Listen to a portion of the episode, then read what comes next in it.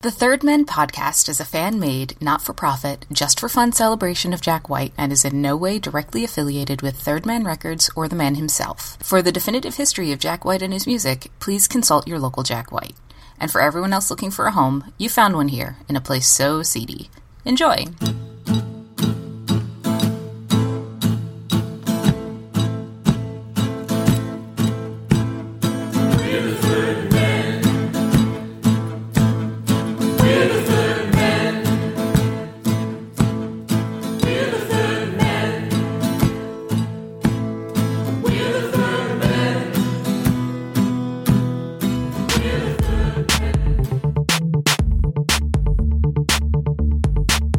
My name is Ben Blackwell. I work here at Third Man Records in Nashville, Tennessee. My business card tells me that I'm a psychedelic stooge. In addition to working at Third Man Records and playing drums in the Dirtbombs and running my own label, Cass Records, and working as official archivist for the White Stripes, I've also been known to collect records.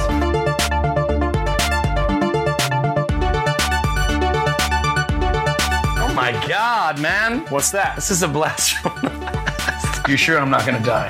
I mean, not from my hand. I'm not afraid of death, by the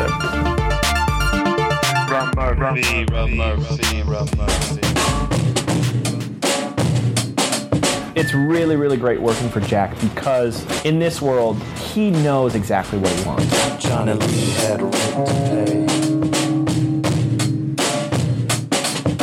Johnson never saw this day. There's always something for him to kind of look over and say, hey, what do you think of this? Or let's do this or whatever.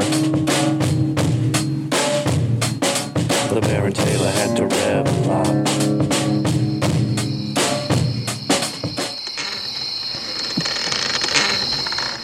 Hey, it's pretty warm out here. What do you say to that there, Jasper?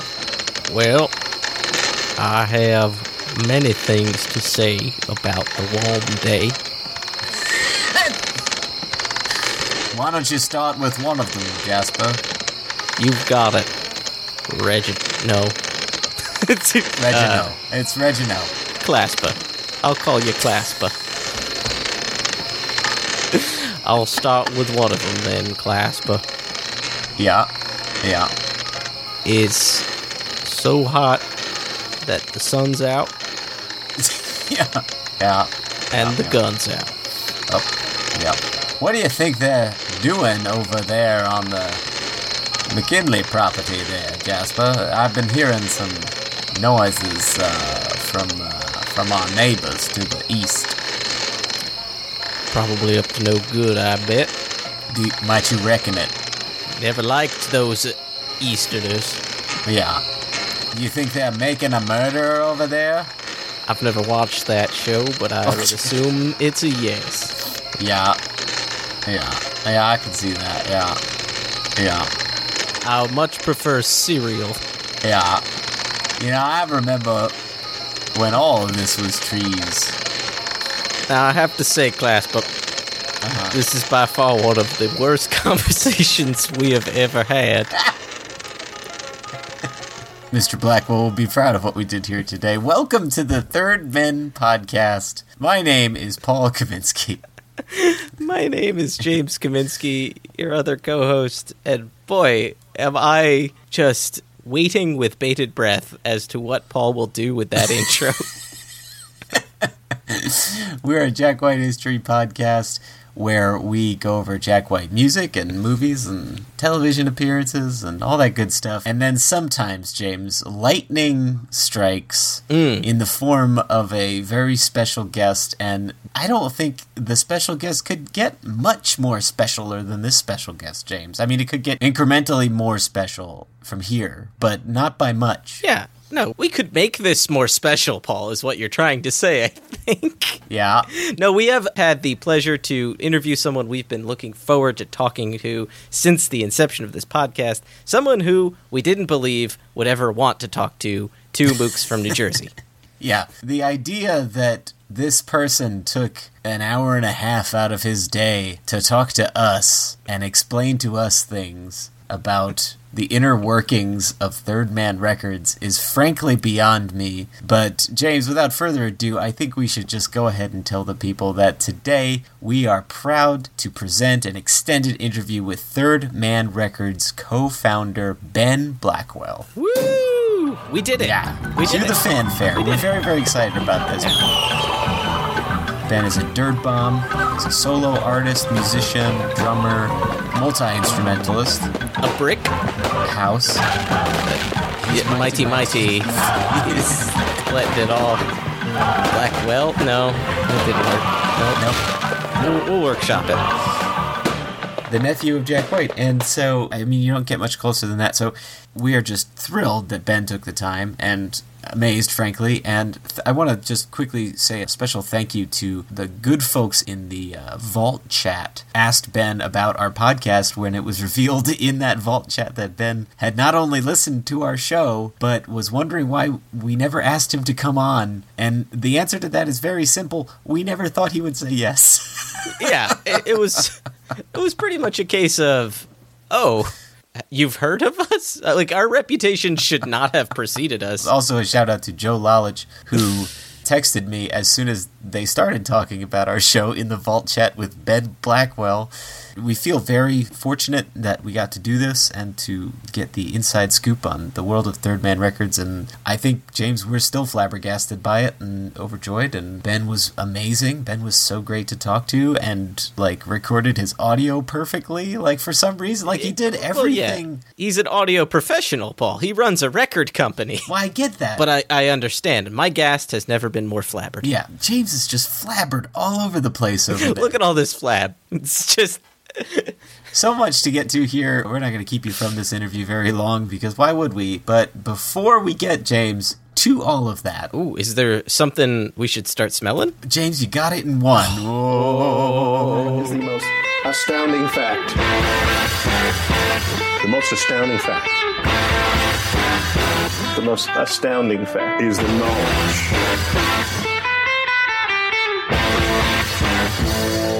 To tell the people what I think I smell a fact is. I would love to, Paul. I think I smell a fact is the section of the show in which we, the hosts, hear from you, the listeners, and we learn some fun new facts about a previous topic that we'd gone over, and we, instead of redoing or re-editing an episode and re-uploading it and clogging your feed, we put it in this little segment here that I'm over-explaining. Yes, you are. So that you can listen to it. Yeah, we really love it. Love it when you put us in our place, like bad boys. Oh, yeah. We have a lot to get to here, so I'm just going to kind of run through these. Firstly, we have a lovely message we received from Luke Sinclair.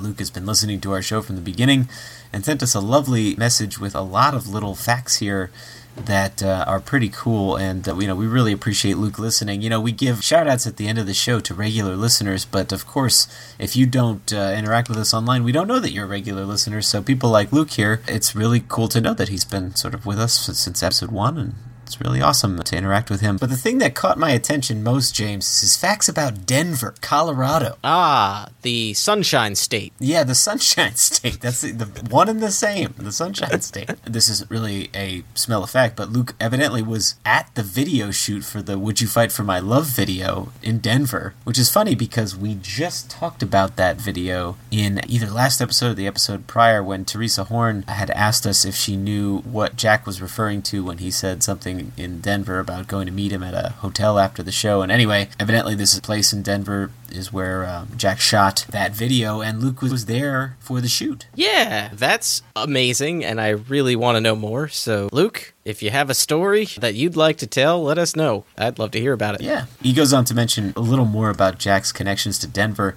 where Jack evidently got the shirt from the Elephant cover in Denver from a Western wear company called Rockmount, established there in 1946, and they actually invented the Western shirt by being the first to put pearl snaps on a shirt.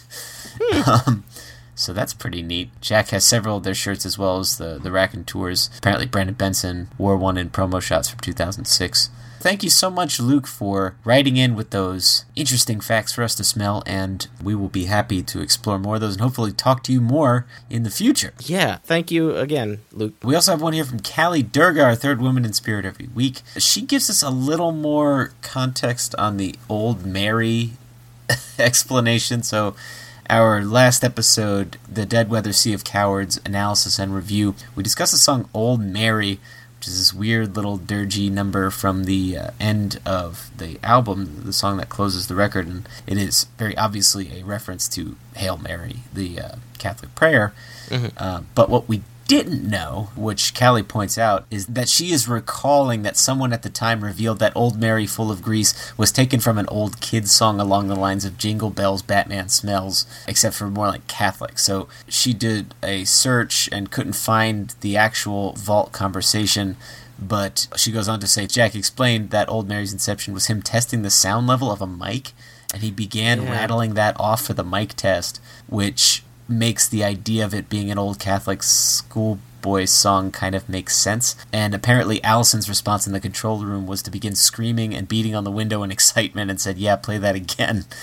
And so that's how it kind of became a song. Hey, awesome. That's really cool. I love that. Yeah, even if that's only rumor, which I have no reason to believe it's not, it's still an amazing story and lends a lot of fun to a song that had a lot of mystery to it before we did the episode. Lyle Hopwood jumps in here to add that James Joyce hinted at a similar parody in Finnegan's Wake. In that one, it said, Hail Mary, full of grease, the lard is with thee. And Lyle has heard kids parody the Hail Mary in similar words and found several of them on the internet. So I think that's... this is probably pretty plausible as an explanation. Real cool stuff. Thank you guys, as always, for finding some stuff that we never find. Yes, indeed. Just two more real quick ones from Callie here. The Invisible Man line where Jack says, I'm a broke-down engine, is straight from Blind Willie McTell's Broke Down Engine Blues. Oh, that's cool. Feel like a broke-down engine. Mama ain't got no driving wheel. Lord, how much... feel like a broke down engine, mama, ain't got no driving wheel. You've been down and lonely, you know just how Willie McTell feels. I'm the invisible man, like a broke down engine.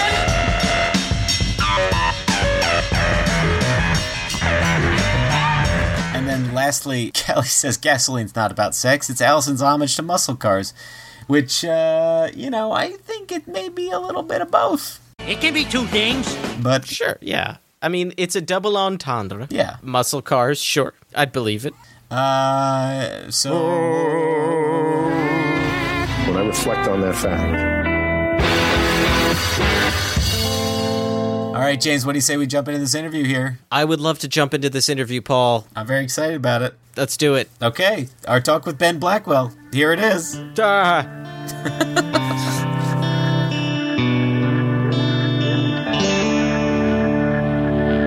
We would like to welcome maybe our specialist guest yet, Mr. Ben Blackwell. Ben, thank you so much for joining us on the show. It's lovely to digitally be conjoined with you two. Digital conjunction is what we strive for, what we live for, and is what we're bound to. I feel closer to you than I think any of us have ever felt before, and I think that's just because your dulcet tones are now gracing our ears. How are you?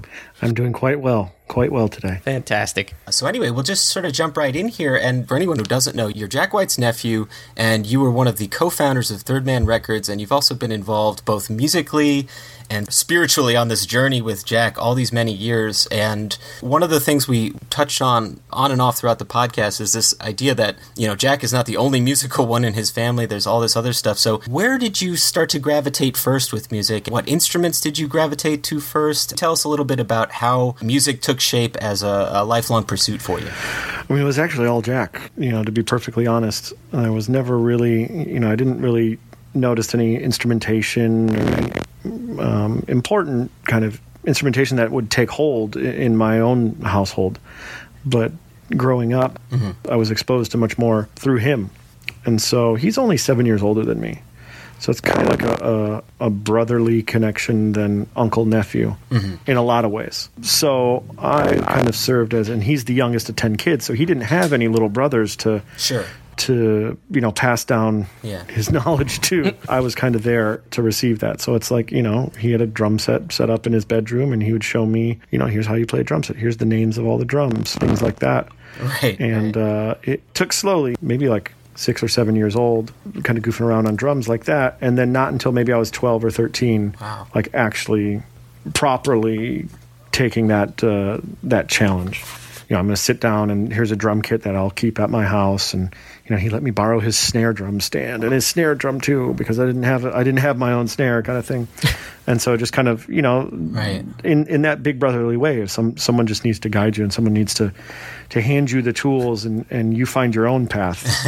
So early on, it was a lot of that. It was just providing me with guidance and insight and letting me figure out what I wanted to do, jam with my friends at back home kind of thing. Right. Yeah. And it certainly seemed that having places, like the Garden Bowl and the Gold Dollar and all those, you were right in the sort of center of this boom that was happening. In addition to Jack, there was some other figures that may have helped guide you into that. So timing is super important a lot in some of these early career decisions. And so I think your timing worked out well. No, I was extremely fortunate just in regards to, I have an older brother who is only, I think, 4 years younger than Jack. Mm-hmm. And those two were kind of like, they're too close in age to actually kind of have that relationship. But for me, being 7 years younger, it was, I turned 16 and had a license at just the right time. I turned 16 in 98, so it's right after the first White Stripes record comes out. And I have the resultant freedom attached to that. It lined up. You couldn't have really timed it much better, in terms of, I remember for a while when the White Stripes were predominantly playing at the Gold Dollar, Jack couldn't get me into the Gold Dollar or just said, he said, the place is so small, there's nowhere I can hide you. He said, it's just one room. Like, as soon as you're in there, everyone sees you. And so it was probably, I think, their first show was Bastille Day 97, and I didn't get to the Gold Dollar, I think, until a year later. Wow. So it was like a year of me kind of bugging him. Can I go? Can I get in? Right. Actually, it wasn't a year later. It was May of 98 when they played with Queen Bee and Dura Delinquent. So it was like 10 months or whatever. But I just remember that being like for me, a transformative moment of seeing them really hitting their stride as a band, the White Stripes, at the Gold Dollar, and me being, at that point I was 15. Yeah.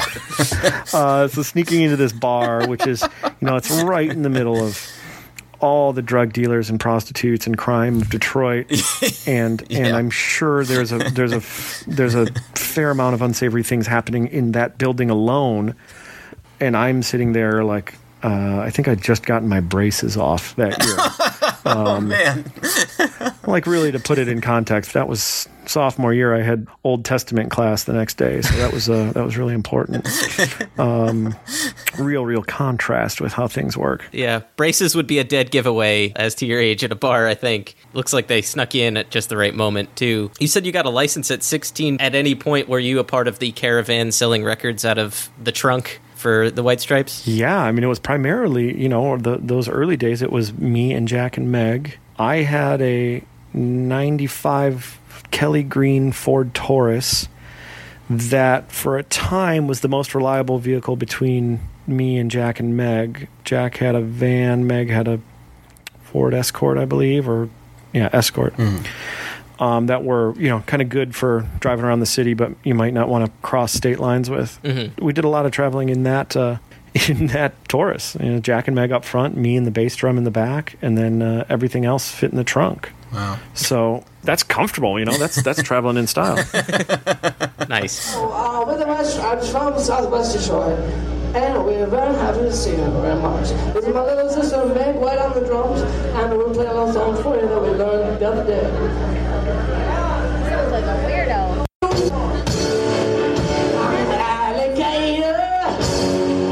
I'm a mama, papa, coming for you. I'm a special fighter. I'm rock and roll to push for you. I keep your mouth shut. Sparkle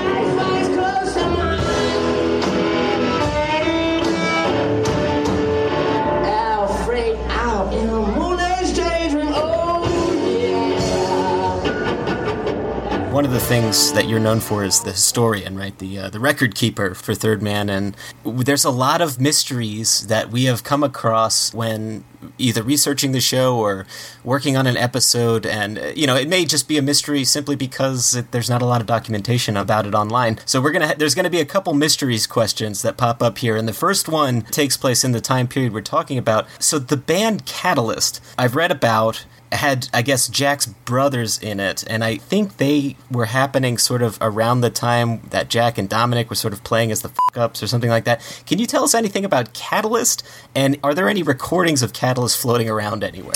There's definitely recordings out there, and it shouldn't be too hard to find. If you guys know how to use Google, I'd imagine you could find it. Oh, I've Googled. Yeah, no, they're out there. There was like there was at least 2 CDs, I think, that came out considerably after the fact, but they compiled a bunch of old recordings and put them together. So yeah, there's recordings out there. Okay. It might even be worth looking on Discogs, because it wasn't like it wasn't limited for limited sake. I think it's just, there was a limited interest. Sure.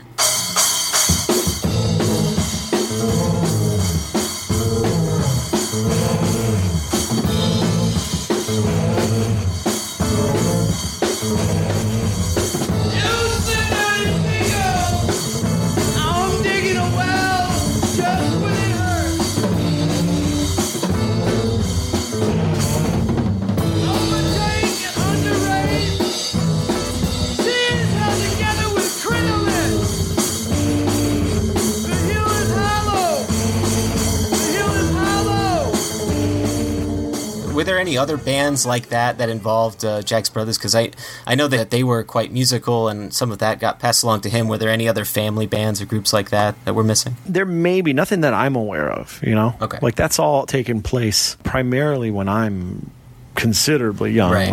That's all an 80s thing. And in my mind, I could not be, it's possible I'm not totally versed in the story, but I'm fairly certain that by the time I establish a memory, that band kind of ceased to be operational. Gotcha.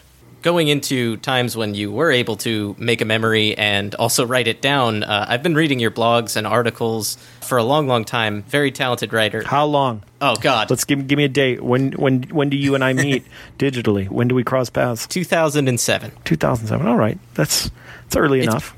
You're not the first adopter, but you're not Johnny Come Lately. I'll take it. Okay.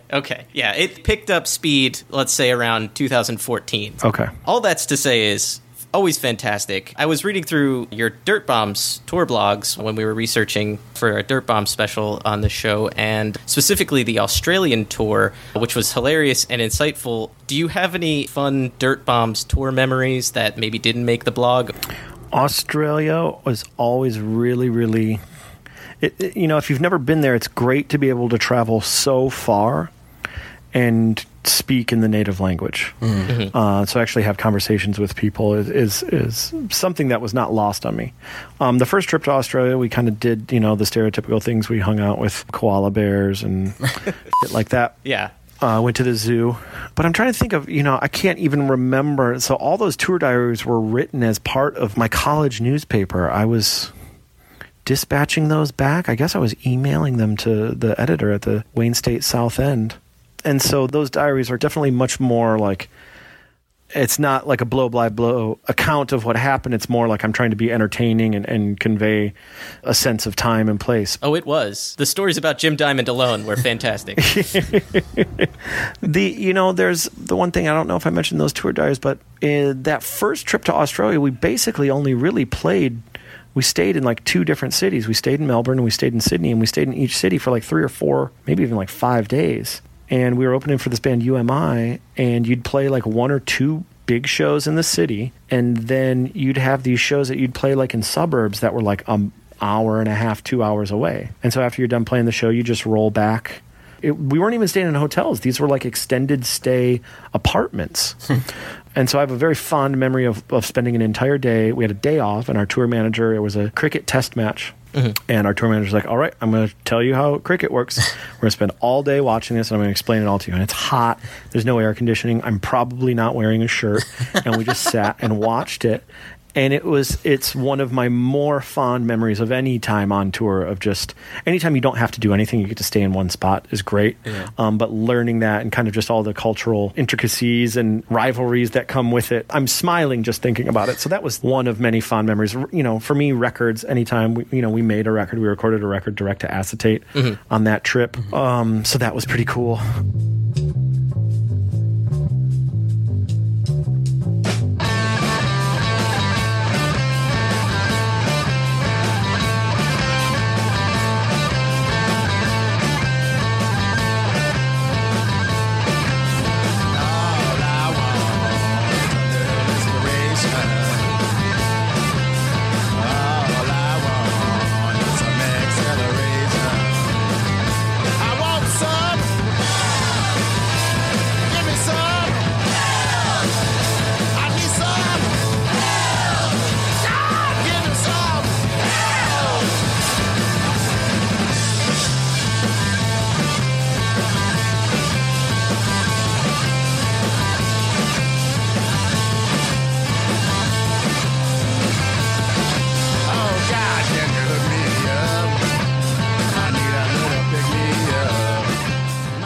It's the same process. The White Stripes did a direct to acetate recording when they played down there in 2000 that has never come out. Wow. And so that is packaged safely here in the Vault Archives in Nashville, and maybe someday that'll see the light of day. Nice. Good to know. Nice tease. Subtle tease there. Yeah. Your tour manager down there, was that John Baker? No. John Baker's a New Zealand guy, and he brought us down to New Zealand at least 2 or 3 times. And but he was more kind of promoter there. Tour manager was a guy named Tim Carton. That first go round in Australia, and he rules. He's great. Nice. We've talked to countless Dirtbombs members throughout the show at this point. Well, we could count them, but yeah. Yeah. I mean, we've heard many stories about how notoriously hard on equipment and themselves Dirtbombs members are. Have you ever experienced any fun drum malfunctions or injuries whilst playing in that band? I split my head open once. Oh my God. Like full on bleeding everywhere. Jesus. That's probably, Ko split a finger open pretty bloody once. Yeah. Or she just had to leave. Like, we played the rest of the show without her. She sent me pictures of her fingers with the stitches in them, and gross. Yeah, it's pretty grim. For me, we were playing the Black Cat in DC, and there was a pipe that ran directly over my drums, and I was staring at it all night and just thinking, I'm going to climb that f***er. And so the end of the set comes around where we're able to kind of, spread our wings, and I jumped up and wrapped my legs around it, and it was just the right height in comparison to my body shape, where I was able to hang upside down and play my drums hanging upside down. Whoa. I've climbed lots of pipes and lots of stages, and it's very rare to come across this. It might be one of only 2 times in my illustrious career this has ever been possible. And so I'm playing. I think this is the coolest looking thing, whatever. And I go to grab my ride cymbal, and because I'm upside down, my senses are kind of off. So I grab with a lot of force. I use a lot of arm energy to grab this cymbal, and I kind of biff myself in the head. And I'm like, oh wow, that was a lot lighter than I anticipated it to be. Yeah, the inversion is throwing me off or whatever, and so I just throw it on the ground and I keep on drumming. And then I notice, I'm like, what are all those red spots on my drums? No. I realized, I cut my head open, and so I got down off the pipes and just walked off stage. And apparently no one else in the band saw this.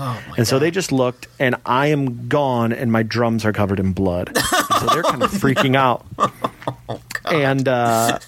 And it was, whatever. It's just, I had to go get some stitches at the Howard University Medical Center. But while I was doing that, it was kind of funny. I got to meet, for the first time, one of my musical person that's inspired me a lot was Stuart Lupton from the band Jonathan Fireeater. Like, while I'm walking with all this blood pouring out of my head, he was there backstage. Jeez. I was like, hey man, how's it going? He's like, he was kind of spaced by seeing me with all this blood on me. If ever this motorcycle goes slip in the mud now, well, let me have these children.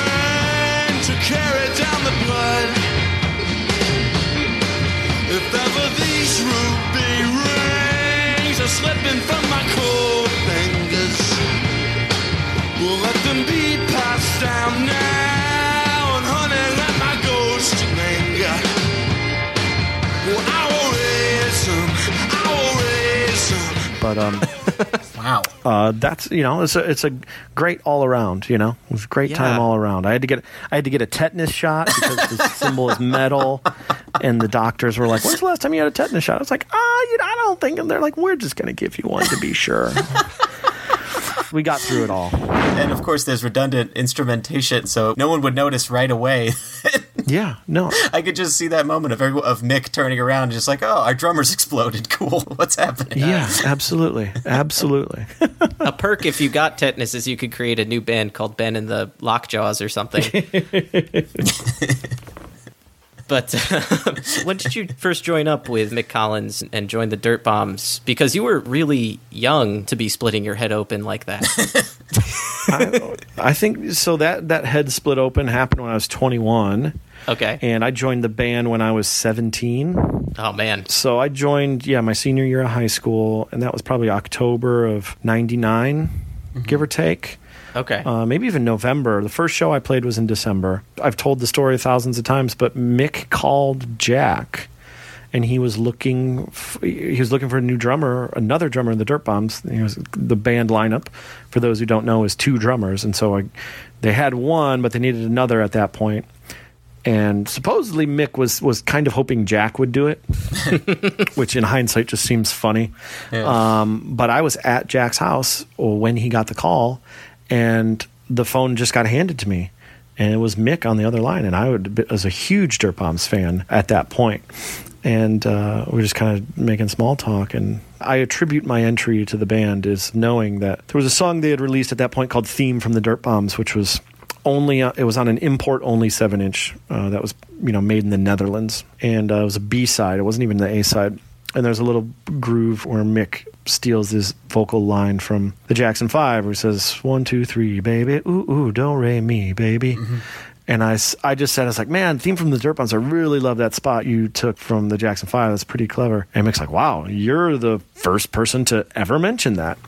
And that single had been out for, I don't know, maybe like a year and a half. Yeah. And like in the back of my mind at the time, I thought that's probably good I said that. And like as the years have gone on now, 19 years ago now, I guess, that to me seems like that's what got me in the band was like I passed some cosmic test. It all worked out.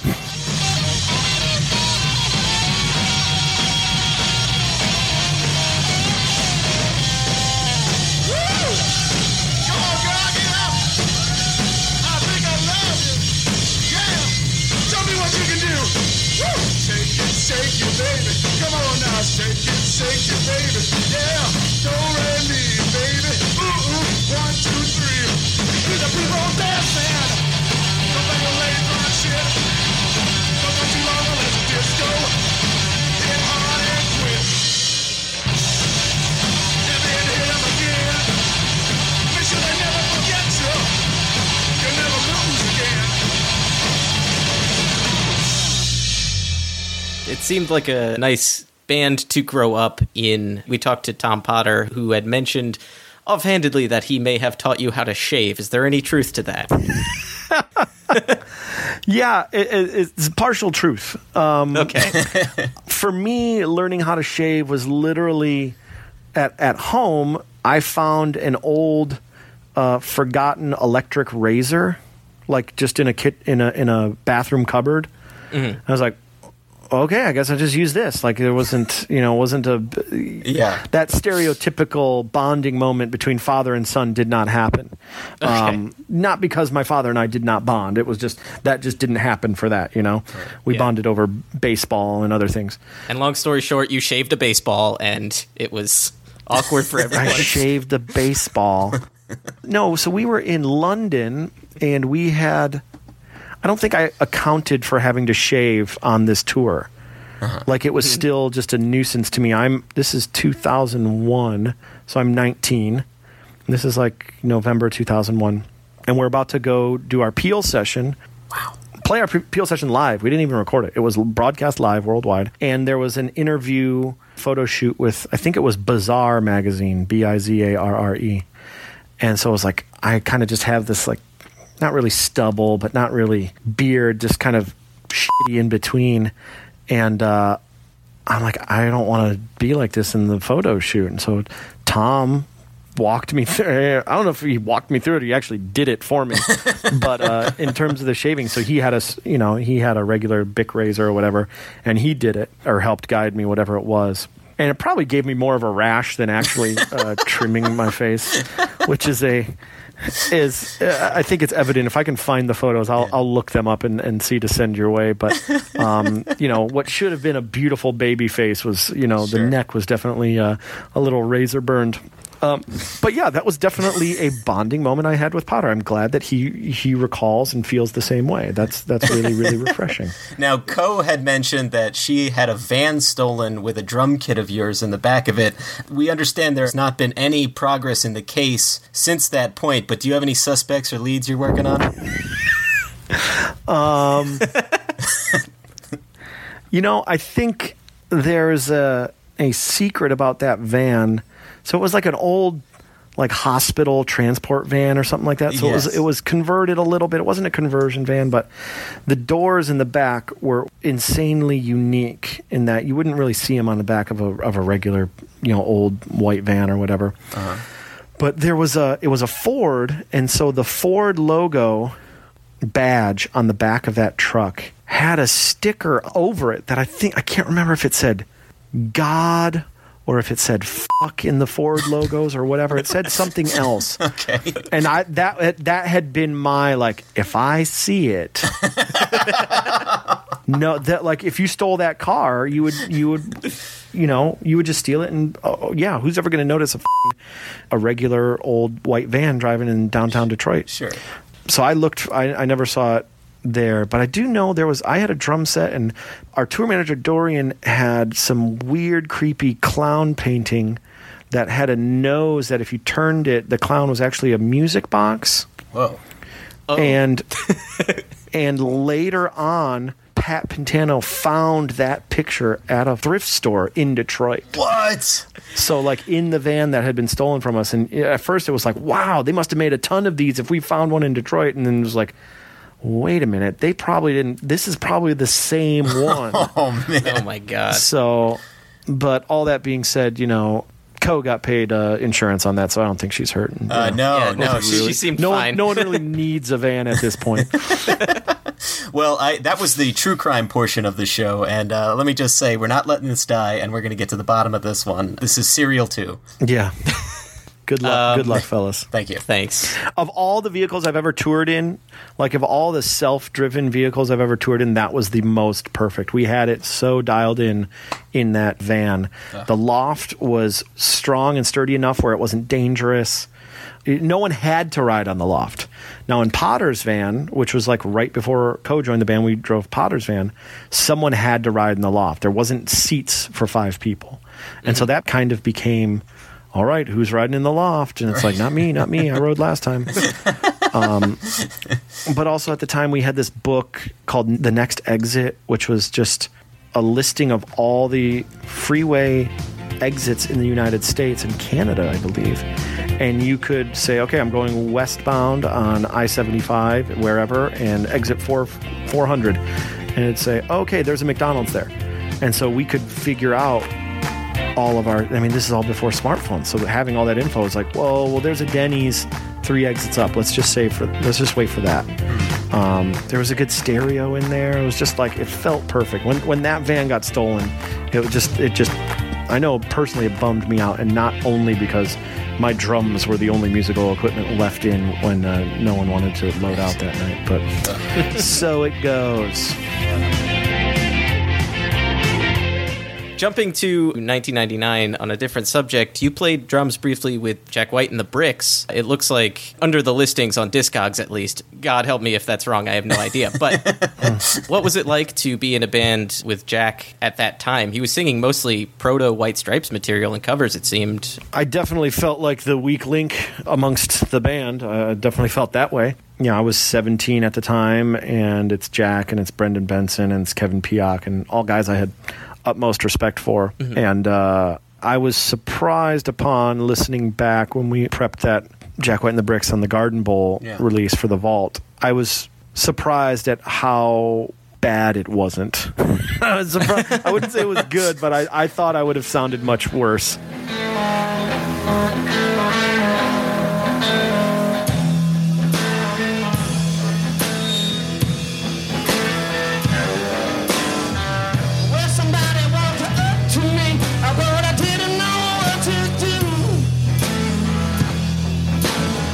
Unless somebody said hello to me, I thought I didn't know what to do.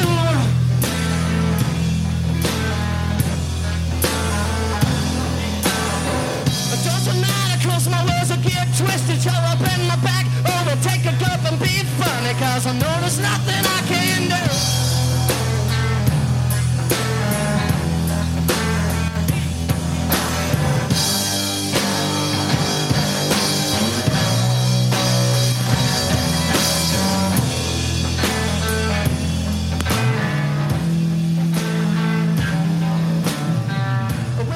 I mean, I'd only really been playing drums for maybe like 3 years at that point. Never any formal training or anything. Just picking up catch as catch can. I mean, it was super informal. It never really felt like I never felt like it was the band, you know, like we were hanging out. I kind of felt like Jack had this surplus of energy and music and desire to go and do things, and we were just helping him get through that surplus. It didn't feel like collaborative in that regard. It was just like, hey man, this guy's got to be playing shows, you know. People keep on asking him to do stuff that the White Stripes can't do or whatever. Like it was you know, the span of just beyond a summer, you know, it was that long, maybe lasted for 6 months, and maybe a half dozen shows. It was not terribly involved, but kind of cool in hindsight that, you know, we actually have recordings of two of these shows. And I don't know if anyone's really noticed or not, but there's no actual pictures of the band.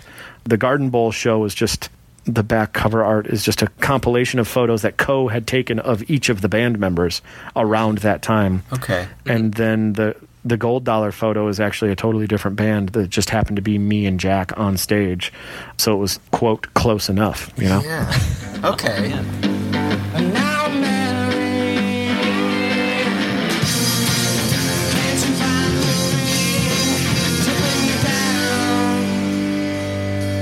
I'm so sorry.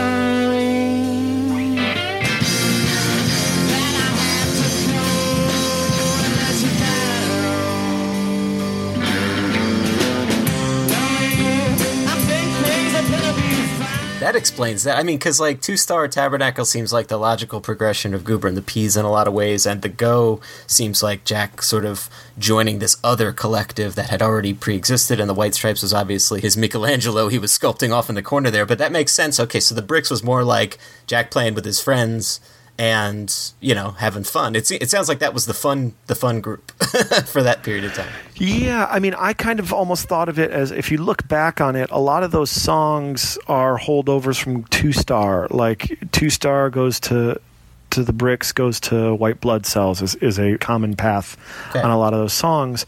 And for me, it seemed like it was just material that Jack knew was good, but my interpretation was Meg wasn't ready or wasn't able to really tackle those songs on drums yet. Mm-hmm. Sure.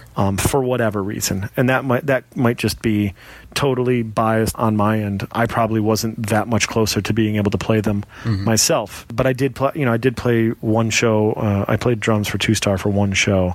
So I did have that little bit of, you know, preparation. Mm-hmm. Well, let's move on to another major accomplishment in your career, which is Cass Records. When you founded that, what were you looking to for inspiration there? I mean, obviously, Jack was very savvy with his songs, and, you know, we'll get to the formation of Third Man Records later, but with Cass, what was some of your mission statement? What was some of your inspiration when founding there? I think my original intent was just at that point, and this is end of 2002, beginning of 2003, I was being given or turned on to lots of recordings by people that I really, really liked that were not being released.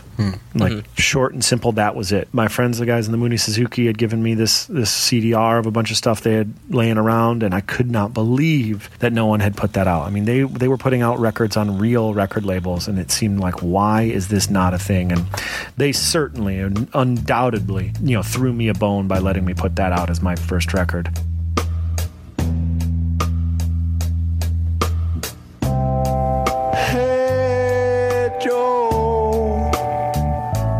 Going with that gun in your hand. Hey Joe, where you going with that gun in your hand?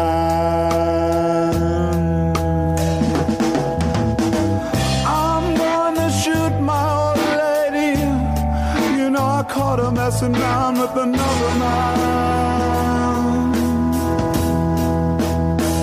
man. What joke? I'm gonna shoot my old lady. I caught her with another man.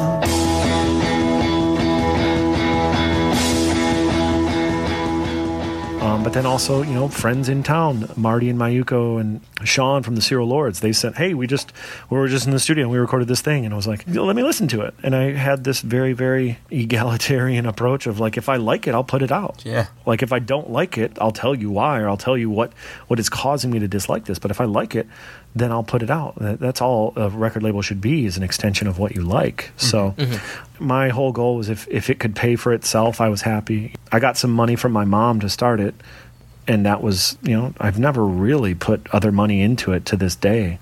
It's kind of just floated on, whatever it is now, 15 years later. Right. So, yeah. Wild. Speaking of 45s and singles and putting them out, you have one of the most amazing collections of 45s that we've ever seen. What drew you to collect singles in general? Did maybe Mick Collins, his penchant for 7-inch records, have anything to do with that, or no? It's probably more on Sub Pop than Mick Collins, to be perfectly honest. There is a Venn diagram intersection of those two, though, with Agori's 45. Mm-hmm. But I don't... An LP on so many different levels just feels like so much more of an investment. Mm-hmm. Mm-hmm. And I'd rather multiple quick hits in a row than a long, drawn-out, grand statement. You know, here is my album. Right. That kind of thing. It's kind of... You know, this day and age, too, it's kind of presumptuous to expect someone to afford you the possibility that you've got 40 minutes of shit they want to hear. Yep. Yeah. So a 7-inch to me is far more appropriate in terms of it's the premium musical delivery format of all time is my... I've said something like that, semblance of that phrase, and I stick by that to this day. Nice. Mm-hmm. If you're here in my office, you would see the... sarcophagus that I'm slowly building for myself, where they will all just fall upon my corpse. As people who love comic books as well as records, we understand. Yeah, awesome.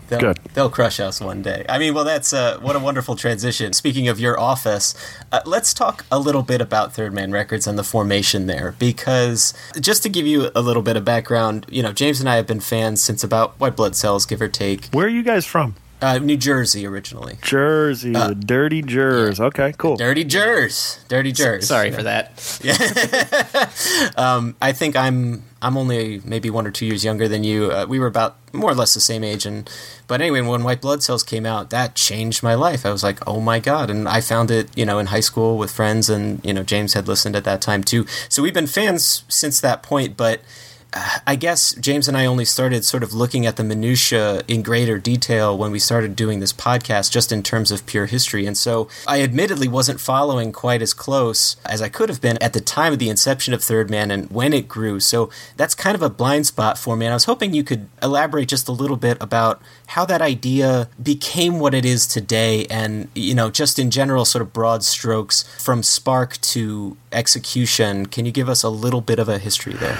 Yeah, it's not a huge plan. Basically, the rights to the White Stripes back catalog reverted to Jack under the auspices of this entity called Third Man Records, mm-hmm. Which if you look back, going back to the White Stripes records on V2 and XL, they all say licensed from Third Man Records, which didn't exist other than a name. It was the name of an entity, and that was it. There was no employees. There was no nothing. Right. So when V2 goes kaput, all those rights revert to Jack vis-a-vis Third Man. And so he called me up Halloween 2008 and said, hey, I got the back catalog rights. Let's start Third Man for real. Wow. He's like, just bought a building in Nashville. We can have offices in there. He's like, you can still run Cass. Like, that's not a problem. I think we could probably just run a record label on the White Stripes catalog alone. That should be enough to keep a record label going. I didn't have much going on in Detroit at the time. Dirtbombs were just finishing up a year of touring. We played like 150 shows, and Mick's dad died, and my mom's house caught on fire, just, you know, bookended by terrible shit. Yeah. And so everyone had basically resigned themselves to the fact that we probably weren't going to be doing much for, you know, 2009. So I said, F it, yeah, let's move down to Nashville. And in between the time where he called me on Halloween and I moved down here in March, the Dead Weather formed, wrote, and recorded their whole first album. Right, that happened very quickly. And basically gave us a huge left turn of our immediate first push was the Dead Weather and their recordings, this entirely brand new band. And then the Blue Series, also kind of born of that same time period of this, I think in that first year, Blue Series we did maybe from March to December was probably like 5 Blue Series singles. Yeah. So the idea of reissuing White Stripes stuff was kind of, you know, the impetus, but we didn't get around that until like 2010 or so, like December 2010 when we reissued the first 3 White Stripes albums. And everything from there was no big elaborate plan. This might be the hardest thing for people to believe, but it wasn't like, all right, this is how we're going to start, and then the next year we're going to do this, and then we're going to build up from here. It really was just always being aware of where you're at, right, and what's the next logical step. There was no 5-year plan. There's no 10-year plan. It's just what makes sense right now, and try to have a mind for where it will eventually take you down the road. But, you know, even as much as the storefront here. Have you guys been here to the Nashville storefront? We have not. We've been wanting to. Posers. I know. Look, anyways, our parents the storefront, I don't care what your excuses are, whatever. It's fine. But the storefront here was literally an idea the day before we opened to the public to tell everyone the Dead Weather formed. Jack said, hey, man, we've got some display cases, and I got a box of records in my closet, like, let's just sell a bunch of shit. I'm like, okay. And we didn't tell people we were selling shit, which was even better because there's tons of record nerds and we invited fans and all that crap. But we were selling copies of Get Behind Me Satan, the original promo-only vinyl pressing. Yeah. Everything that we had available for sale, we were selling for $3. And so if someone asked and was like, hey, I had like some bigwig from Warner Brothers walk up and was like, hey, is that Get Behind Me Satan for sale? I'm like, yeah, it is. He's like, how much is it? Like, I'm thinking I'm going to tell him $300, which is like the going rate. I said, oh, it's $3. And he's like, are you shitting me? No, $3. And so I sold it to him. And then had people like call me like the next day or 2 days later, like, were you selling Get Behind Me Satan for $3? Like, yeah, man, that's what Jack wanted us to do. So, you know, we sold them. Oh, that's awesome. Yeah. That's really cool. No, the start of the store here was literally just what had piled up in the years after. You know, what remained of extra singles and tour T-shirts and all that stuff. We ran it like a merch table. Right. We didn't charge taxes. We had no mind of how business actually ran in terms of our retail spot. So we were just sending money to our business managers, and they're saying, well, what is all this money for? I'm like, well, we sold a bunch of records. Well, how many did you sell, and what price did you sell them, and where's the sales tax? Like, well, we didn't charge sales tax. We didn't have change. We were just running like a merch table. I had a pocket of like $5,000, a roll of 20s in my pocket. What do you expect me to do? So it was a little bit of a learning curve there, but we figured it out nonetheless. We've studied the formation of Apple a little bit to when the Beatles attempted to do, you know, something somewhat similar, and it seemed like there was a learning curve for the Beatles too at that time. And that one, it just goes to show you sometimes you got to adjust that left and right side of your brain or whatever. You know, sometimes you know, you go into it with the best of intentions and it seems very simple, and then there's all those other layers of bullshit you didn't realize were there as you continued to peel away at the onion. No, absolutely. Yeah. There's no case study. There's no example of how to do it right, really, for this, because it really it's a sole proprietorship. There's no board here. Jack owns everything. Yeah. And it's a intense label. We average over 9 years, we average a release a week, which is that's a lot. Yes. For the size staff that we have. Yeah. You know, having pressed over 4 million pieces of vinyl when we started up, you know, Jack has his, I've made reference to his business officers, business managers, and they kind of handle all of his, you know, his money, whatever you want to call it. Right. And so at one point he said, okay, I'm going to start a record label. And they said, okay, yeah, starting a record label. Oh, we get it, whatever. And whatever, 6 months into Third Man, they're like, oh, shit, you're starting a record label. Like, we thought you were just going to, like, put out your own CD and whatever. We've done that for everyone before. That's no big deal. Like, you're actually starting a real proper business that is making tons of stuff and selling it, and this is a legitimate business. This isn't some vanity thing. Far from it. He's starting a corporation, pardon the pun. Exactly. one of the things we notice when we're doing like an album analysis, for instance, we notice different, I don't know if you call them parent labels or umbrella labels. It looks like that the records are maybe licensed to in terms of maybe distribution. And it looks like, you know, there's Warner Brothers in there. But there's also Sony in there. And I'm wondering, mm-hmm. is there a à la carte sort of a pick and choose of who you're sending the record to put out on a larger basis? For instance, we're working on a Sea of Cowards show, and it seemed to be that there was a somewhat of a dispute with Sony over that, and it wound up going to Warner Brothers. How does that work with the rights in terms of how it's distributed? There's no, I'm unaware of any dispute with Sony regarding Sea of Cowards. That sounds news to me. Oh, okay. Feel free to send me the documentation, and I will confirm or deny. Sure. Further. But, you know, basically, the White Stripes albums, we'll start there. They first came out on Sympathy for the Record Industry. Mm-hmm. And mm-hmm. Sympathy for the Record Industry never paid any royalties on them, and so they were in breach of a verbal contract. So the band was able to take control of all of those records back. Subsequently from there, they licensed those records to XL for the majority of the world and V2 mm-hmm. In North America. Right. Give or take. I think Japan and Australia are weird carve-outs. Mm-hmm. And those, I believe, were 10-year licenses. And so before those 10 years could expire, V2 was basically falling apart, bankrupt. And so the band was able to get the rights to their catalog. The White Stripes were able to get the rights back to the catalog for North America round about 2006 or 2000. Yeah, I think 2006. End of 2006, I would guess. And so from that point, all the White Stripes stuff that is available, that leads into the White Stripes signing with Warner Brothers. Mm-hmm. And so Warner Brothers puts out Icky Thump, right. And they also make the CDs on all the back catalog. So first album, Distill, White Blood Cells, et cetera, et cetera.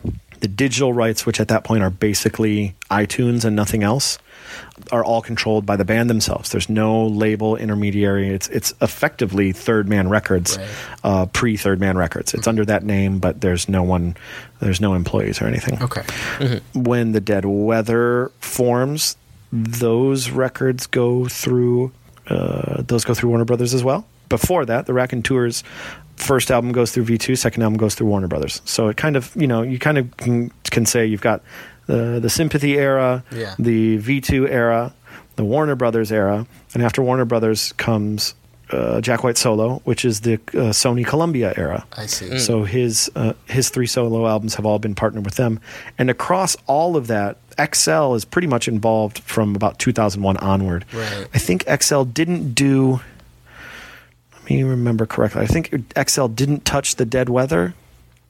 I don't know why. But everything else, they have handled. The rest of the world is the terminology we use.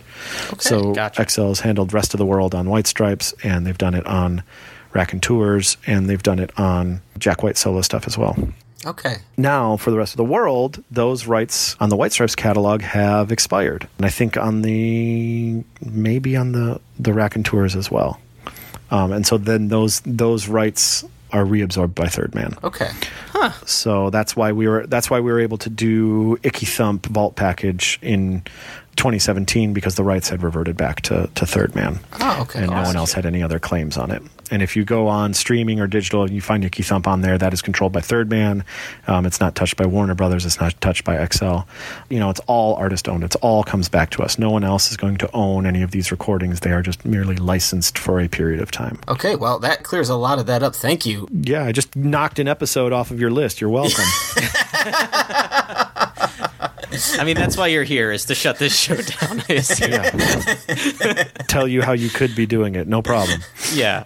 We are always happy anytime you want to tell us how you think we should be doing it. I tell you, you have open invitation. We will follow your lead anytime you like. Yeah, the problem is I actually have to listen to the podcast to tell you guys everything you're doing wrong. Like, I don't get the clips. If like someone transcribed them, I know, and sent them to me, mm-hmm. and good just news. Took your funny Jack White vocal impersonations and or whatever.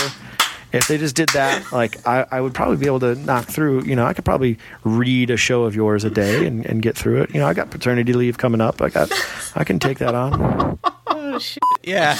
We did that early on, knowing that it would never hit anybody who would know Jack White's news, and that was so Very wrong. I was listening to episode 1, dude. I think I listened to, within a week or two of you guys putting that up there. I had ears on it. So the Ben, internet's a small place, bros. Ben, James and I have both turned various shades of red right now, and we are both flattered and terrified. Good, that's good to hear. We're just gonna jump in here to address some of the things we learned, James. I would love to point out that Ben actually did have kind of a lead on where the van wound up. Yeah. How? Like, we learned about this van, mystery to all, and then all of a sudden Ben's like, no, this is a bigger thing than you realize. The van's fine.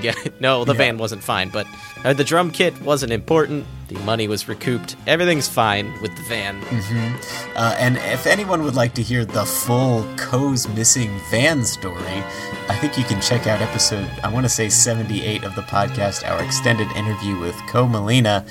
And James, it's very possible we could be listening to another conversation with Ko Melina in the not-too-distant future, so there will be perhaps some more van follow-up in future episodes, and I'd love for Ko's Missing Van to become a recurring subplot in our show. It'll become the third co-host, is Ko's Missing Van. Ko's Missing Van.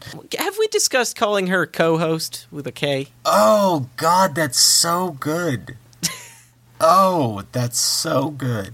Because she might as well be. She's very good at this, better than I am. Anyway, this isn't about Ko. This is about Ben and his amazing interview. A couple of things to blow through here. Not only did we hear those awesome stories about him playing with the Bricks, he also mentioned playing a show with Two Star Tabernacle. Like, this guy's just been involved in some capacity in most Jack White-related things for, a while now. Yeah, I mean, he seems like right-hand man kind of deal where if he's needed, he'll be there. He's a good nephew and a good contemporary because from what we've learned, the age difference isn't too off. Yeah. So realistically, they're just good friends who happen to be related. Yeah, it was more of a big brother kind of a situation. I think he put it that way. Also, really cool to hear about the formation of Third Man. I love that they're whole operation, this whole storefront operation was spawned by Jack just saying, hey, I got a couple of display cases the night before, and them running it like a merch table. It's just, it boggles the mind,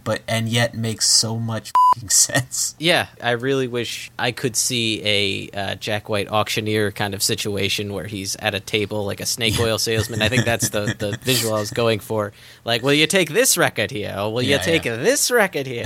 You good, sir. Careful, James. You're skewing a little into the Jack scent, which we were also called out for. So that's fun for us. I give a formal apology to, to all who listen. Because really no one's asking for it, but we continue to do it. It's not making fun. It's just a thing that came out, and we're having fun, not making fun. It's I would consider it an accent of endearment. Yeah, sure. Two other things of note here. A, Ben listened to episode 1, and B, Ben Blackwell called us both posers, James. And I think we can both die reasonably happy having been called a poser by, respectively, by Mr. Ben Blackwell. And I'm overjoyed. I don't know about you. There's a certain level of je ne sais quoi. Masochism I was expecting. Oh, yeah, all right. Yep. And he's right. We should have gone. To the record store. We and it's our thing. Fault. We did a bad thing. We'll get there. We'll get there eventually. And so, James, we're going to get back into it here. What do you say? We got a lot more coming up here. Yeah, let's do that, Paul. Well, speaking of recognition, the world's fastest record. Were you one of the two police escorts in that video? Yes, I was. Whose idea was it to have this escort story be a part of the festivities, if you will? As I recall, it was Jack's idea. So Lalo, his tour manager, Hispanic background. Me, I'm pretty fair-haired and Teutonic looking. And someone made the comment when we were talking about all this. I'm like, wow, you guys should dress up as Ponch and Baker from Chips, and you guys should be the escort. And I was like, oh, ha, ha, ha, ha, and laughed it off. And then It kind of went away, and then someone brought it up again. I think Jack brought it up again. He's like, "No, really, I think you guys should dress up like California Highway Patrolmen." And I realized at that point, I knew deep down I did not want to do that. But I also realized the harder I fought against it, the more people would want to see it. So I was just like, okay, yeah, I'll do it. Maybe this will provide me with the necessary distraction on what was probably my most, in terms of sheer record manufacturing, probably the tensest day of my life. Maybe it'll just give me a little bit of distraction. And so, ultimately it was totally the right call. Like I could see through my own reluctance that it provided a very wonderful subplot. And I had to learn how to drive a scooter the day before, so it was all just on our toes, man. Wow. It is a big deal to get a plant that was excited. I mean, to do this, I'd not even be so excited about doing this. It's a testament to how cool they are. Hey, hey.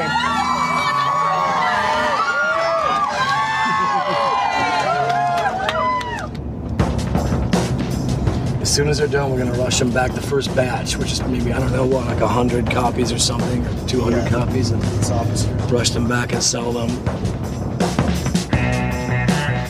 Yeah, you were escorting what seemed to be an electric commuter car. Is that still at Third? Yes, it's sitting in the garage. Waiting for the next fastest record, I'm assuming.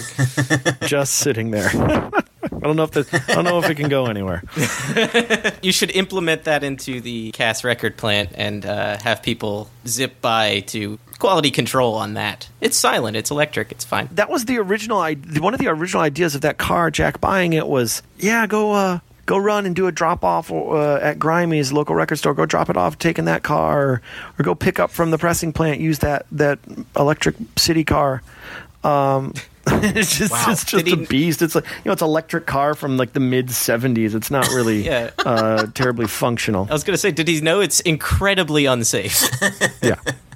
We know that there's been a few brushes with world records before you guys did the world's fastest record. Were there any other Guinness records that were proposed before that and got shot down? Or was this always like get back at them for the fastest concert kind of debacle that happened? After a certain point, we were told, I'd never seen, back in the day when we used to do the Scholastic Book Fairs in school, the highlight for me was just getting the new Guinness Book of World Records and seeing all the records that had broken, like updating them. Mm-hmm. It was for a while I had, 5 years of Guinness books like on my bookshelf, and I could go back and see how it changed from 89 to 90? Wow, that's pretty interesting. Was the guy who fit the most cigarettes in his mouth at one time, Scott Case, I still think his name is, or the world's heaviest twins, Billy and Benny McCrary. On those motorcycles. Riding motorcycles with the checkered pants. Yeah. There's a lot of Guinness knowledge buried in this noggin over here. Historian from a young age, it seems. To go back, apparently the One Note Show in St. John, Newfoundland actually was included in the Guinness Book in 2007 or 2008, but then Guinness took it out. They said, well, people were just trying to break it and just saying, well, I breathed and that's a concert. So, and they took it out for competition purposes. It seems to make no sense. And so that kind of just, you can find it online, but there's Jack kind of just playing with Guinness at a certain point. I think the headline was Jack White performs most metaphors on stage for Guinness Book World Record. But we did not do anything to pitch that to Guinness at all. Okay. So I don't know if it ever got included or not. And then the record in space at whatever altitude, we did not actively pursue that at all either. I think that still got a record. I thought I saw a certificate from Guinness somewhere at some point that someone had submitted it on our behalf. Like we didn't search it out. I mean, the funny thing is Guinness gets treated like it's a governmental organization, but it's actually a beer company. So, is it one and the same? Yeah, it's the Guinness Book was originally started. You blew my mind. It was originally started to settle bar bets. I did not know that. Man. Oh my God. I never thought I'd put more faith in Ripley now. Yeah. Oh, Ripley's way cooler in the grand scheme of things. Ripley blows Guinness out of the park. Yeah. Well, speaking of blowing us away, we're going to move on here to, we want to talk a little bit about the Third Man Vault. We spoke about the formation of Third Man Records and how that came about, but admittedly the dawn of the vault or how that came about is somewhat of a mystery to us. Would you be able to elaborate a little bit on how that came to be and what sort of like selection process each of the packages goes through and etc.? It starts pretty unassumingly. Going back to 2003, for the most part, we have multi-track recordings of every live show from the White Stripes onward. Mm-hmm. So that includes Raconteurs, that includes Dead Weather, that includes Jack White solo. So once we're all down here in 2009 and I've heard of these recordings, I've not actually heard them.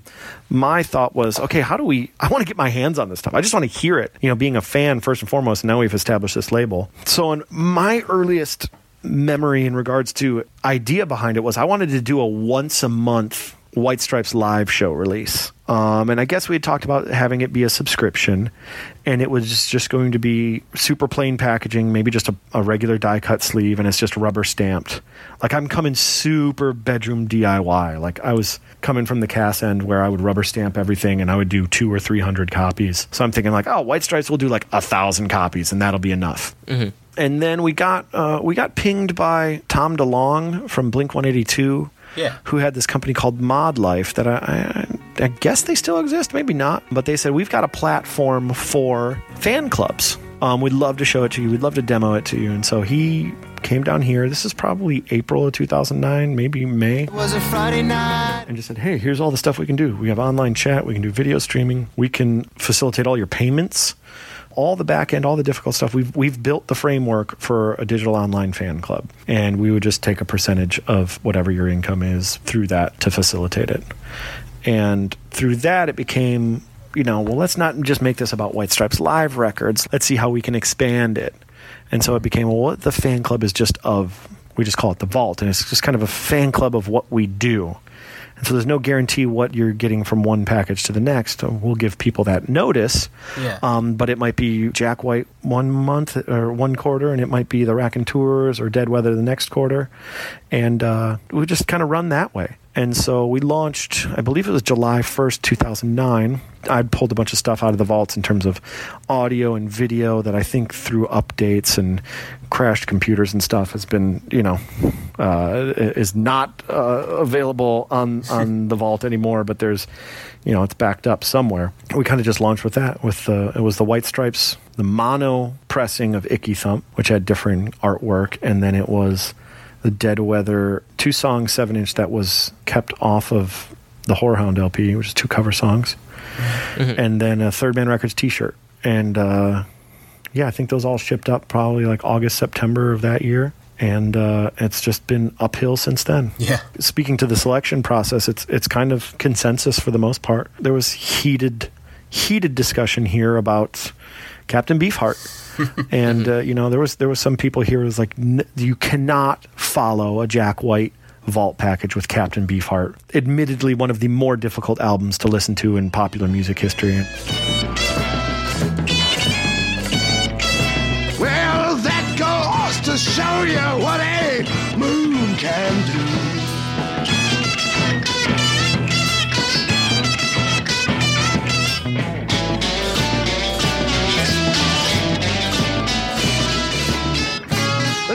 Preach from Tuesday to Friday.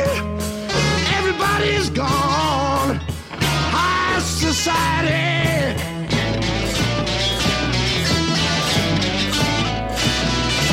Hope lost his head and got off on alligators.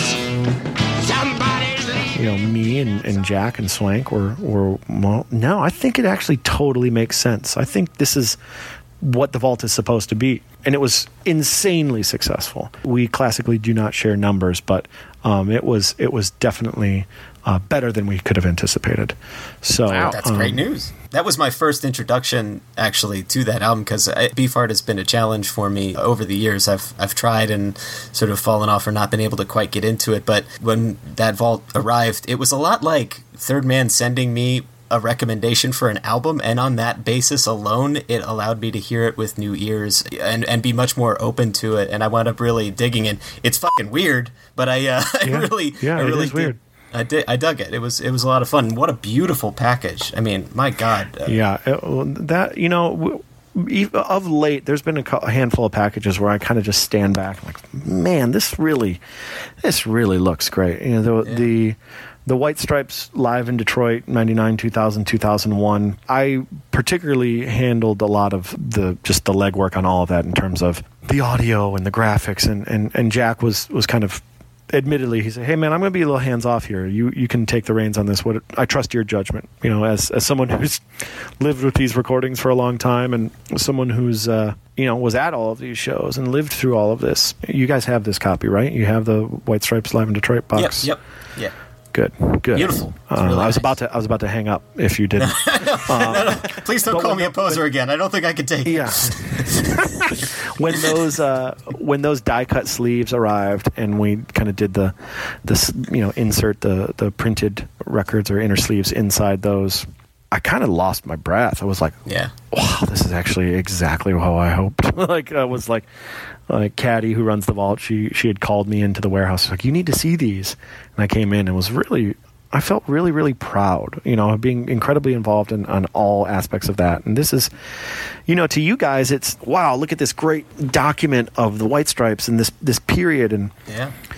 But to me, like, that's my life. Like, I lived those shows. I kept those flyers. I'm the one that ran tape, And so it's like, wow, like, you're 16, 17 years old, and you're just doing this stuff for the love of it. And then to be able to recreate this and it's sitting on people's record shelves. It's, man, that's not something to downplay. That's pretty fucking cool. I'm very, very lucky here. On that package in particular, I mean, my wife, who very patiently puts up with my Third Man collecting, she likes Jack's music, but, she's not got that collector gene. Anyway, when I got that vault in particular, I was looking at it. It made her stop and go, wow, they sent that to you? I was like, yeah, this is amazing, isn't it? It's just the die cut is just beautiful. Each one is a work of art, in a lot of ways. Yeah. So it's, really. Yeah, no, I'm really, really happy with how that looks.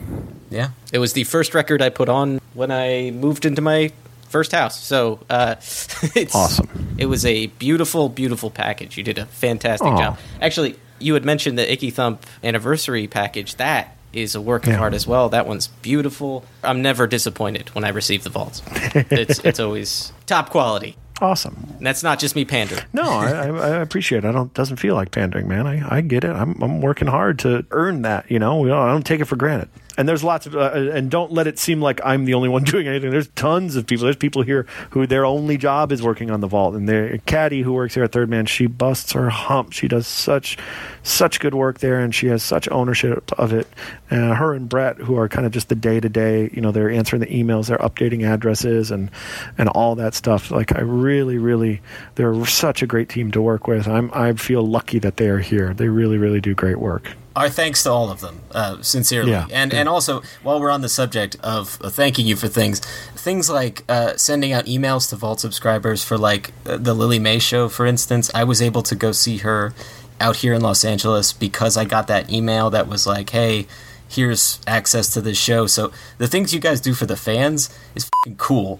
And I feel like we're lucky to be a part of this fan community, this Third Man Records community, partly because it seems like there's a real recognition of what fans are looking for and what we would find special and interesting. And the fact that I was able to go hang out with Lily May, while she, it just blew my mind. It was so awesome. So thank you guys, seriously, everyone there, for everything you're doing. Oh, man, well, we appreciate it. Really do. Now, switching gears, is there any way we can pander our way into advertising for a music video vault? Music video vault? Like, what do you envision? Oh, man. Isn't YouTube already a music video vault? Like, isn't everything there? I know. Sort of. Yeah. Sort of. So there's this collection called the McCartney. Like, James and I are big Beatle fans. They just put out a cool collection of, like, Blu-ray, real high def videos. McCartney did one called the McCartney Years, which is awesome, which collects all these random things with him wearing, like, a bolo tie in 87. I guess all we're saying is, if you wanted to put out a really cool video package of Jack's videos, which are, hey, let's be honest, a pretty central part in what made him a thing, you know, particularly early on in his career, mm-hmm. you know, we wouldn't complain, is all we're saying. We wouldn't complain. No matter what we do, folks will find a way to complain. Okay. Yeah. Speaking of crazy ideas for vaults, which that is ours that we've been championing for quite some time. Has there ever been a crazy idea for a vault that was vetoed or fell through that nearly got there? It was a while ago. There was talk of... It was a vault proposal of, you know, whenever bands play here in the Blue Room, they record an LP, but there's usually maybe one or two extra songs that are left off the record. And so someone said, well, what if we took those one or two songs from each of those bands and made a compilation record of just those? Okay, all right. And the idea is actually great. The idea is solid. It's just the execution of, you have to go back, you know, say you're going to include 15 bands or 20 bands. You actually have to go back to 20 different contracts, 20 different reels of tape. And even just getting to the point of being able to pitch it, the time sink of it all was massive. And just, you know, we got to a certain point. I'm just like, man, this isn't going to work. I just you know, because we're on a deadline, so that's kind of on the back burner. I think it's the issues still remain. It's not fully nixed forever, but it's a tough one. Yeah, sort of a modern day Sympathetic Sounds of Detroit kind of esque thing. It sounds like some similarities there, except all over North America. But Come in.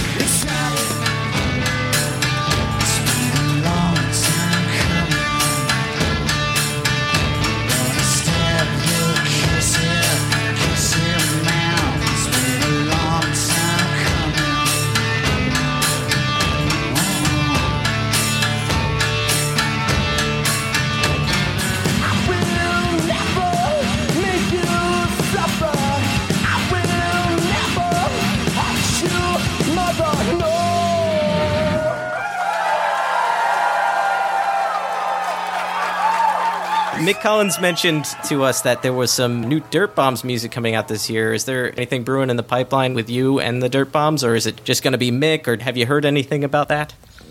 Usually, you know, take statements like that from Mick with a grain of salt.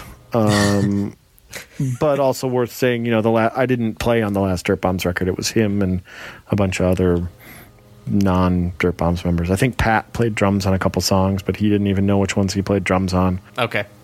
So I don't know. I think Mick thinks the Dirtbombs are, you know, it's whatever he wants them to be at that time. So, sure, gotcha. I've heard a couple people say that, and it's probably from your podcast, saying, "Oh, I heard there's new Dirtbomb stuff coming out. Like, what's the story?" And I'm like, man, I you know, I've heard that for years, and nothing's come out. So I don't. I've learned to not place too much stock in it, but I also know that something could happen. So I don't know. Okay. I got paternity leave coming up, so I'm sure Mick is a avid listener of your podcast. So you know, I can tell him through these means to give me a call, and I'll fly in up with one of the three kids, and we'll do a session. You know. We're doing it. Connecting people. Connecting Dirtbombs across the country. I love it. Yeah, exactly. So let's talk a little bit about your solo record release. I remember when all this was trees. Throughout your career, so often you found yourself in a support role. What was it like being out there on your own? Did you feel naked? Did it feel good? Was it an expression of what you had wanted for some time? Or did it just come about via happenstance like so many Third Man-related projects tend to do? I was alone living in the guest house at Jack's property, and I decided to challenge myself to see if I could write, perform, and record a record entirely by myself. Mix. I did everything. I etched. Wow. I did the etchings in the Runout Grooves. I didn't cut the record itself, but the reading, the characters in the Runout Grooves were actually etched by me, just as an exercise, really. And so I approached this theme, which is maybe there's something psychological to approach, but it was kind of more I wanted to do a record about Detroit. Mm-hmm. And so all the songs are in one way or another about Detroit or characters from Detroit. You know, my time in the Dirtbombs notwithstanding, I'm not really a musician. You know, anything I know, I've kind of just picked up. I've never had formal training. Someone showed me this is how you play a power chord. Oh, sweet. And that works anywhere on the fretboard here? Like, I can do a power chord here. I can do a power chord there. Shit, man. I can write a... That's all I need, man. Yeah. So I just ran with it.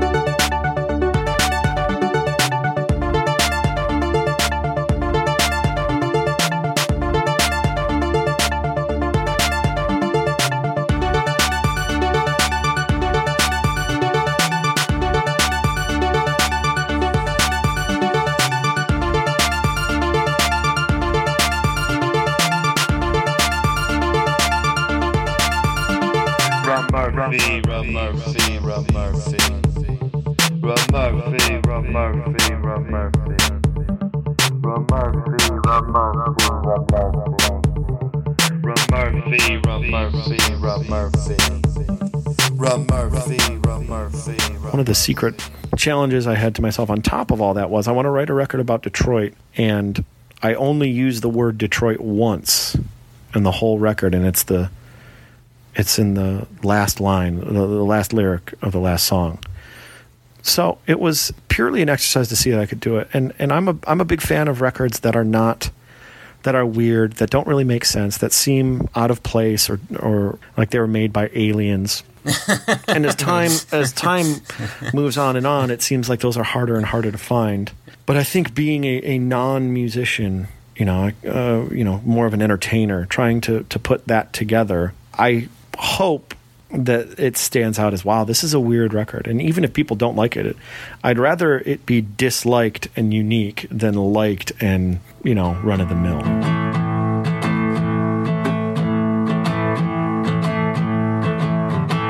No matter how many jobs I take,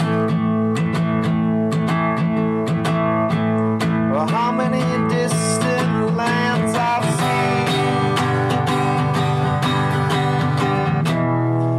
within this body, Detroit is home for me. So it's a fucking weird record. No two songs sound the same, and it was all just recorded on a laptop. There's nothing. It was on a laptop using GarageBand. So it was basically me learning GarageBand too. Of like, I thought I recorded a track. Oh shit, I didn't. Wow, man, that bass line was pretty cool though.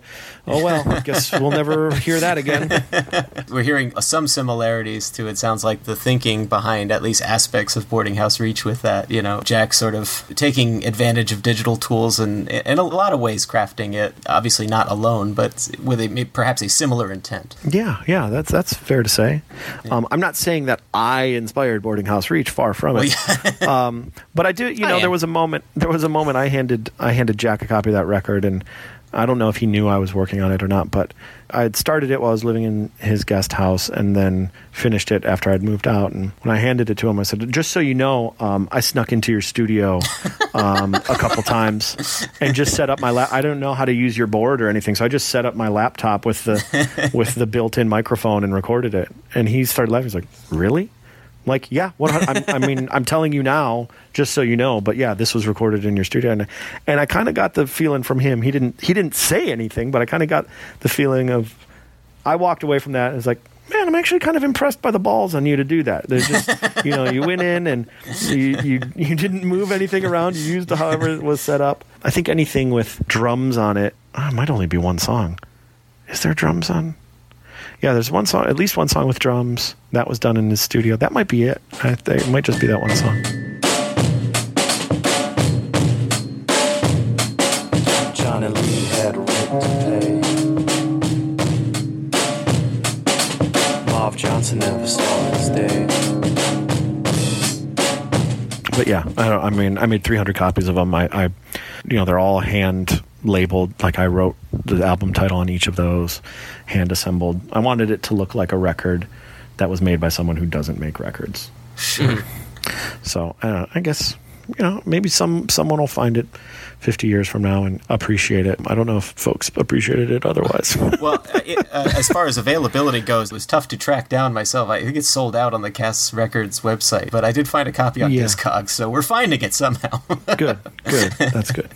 Speaking of that sort of air of mystery, and there's always seems to be like funny stories like that populating the Third Man history, like, oh yeah, I broke into your studio and did this, or yeah, we did this, just popped up overnight. Mm-hmm. So we're back to these mysterious topics here. We're just going to go through a couple of them. Okay. Yeah, let's just do it like lightning round style. I majored in lightning rounds in college, so big fan. Yeah. Love the lightning round. Yes. We did actually prepare a lightning round real quick that we might as well get into. Very quick answers here. So let's start the music, I guess, in post.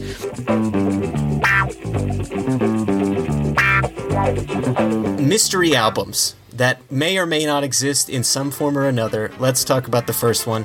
A White Stripes album post-Icky Thump from the 2009-2010 time frame. There was a lot discussed, we've seen in articles and things from that time frame. Were any tracks ever demoed for such a record? And if you can't tell us, just say pass or open the chute under me and I'll fall into the alligator's mouth. No, it was discussed, but there was nothing recorded. Okay. Are we ever going to see an EP-style release, perhaps, of the Jack and Jay-Z collaboration, or is that just DOA, not going anywhere, done? It's all in Jay-Z's plate. I mean, we'd waited, it's 9 years now since that happened, since the recordings happened, and still, you know, just waiting for the phone call there. Okay. Okay. Over and over and over again. Was that ever demoed with the Dead Weather? I believe it was tried with the Dead Weather, but I've not found... I'm unaware of a recording of the Dead Weather doing it. Okay. I know Jack has said he's tried it with all of his bands, and I don't think he's lying there. Okay. I just think by the time with the Dead Weather was... You know, that's a song that he plays on guitar, so it's kind of weird with him as the drummer for... You know, he hasn't played drums on all the Dead Weather tracks, but something like that, he would... You know, over and over and over, he should be playing guitar. So I think they probably just tried it for a second, like, let's move on. Sure. Okay. Was there ever plans for a third Raconteurs album, and was anything ever laid down for that? No. Okay.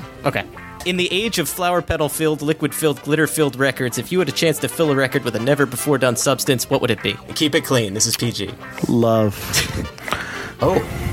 Oh, okay. Done.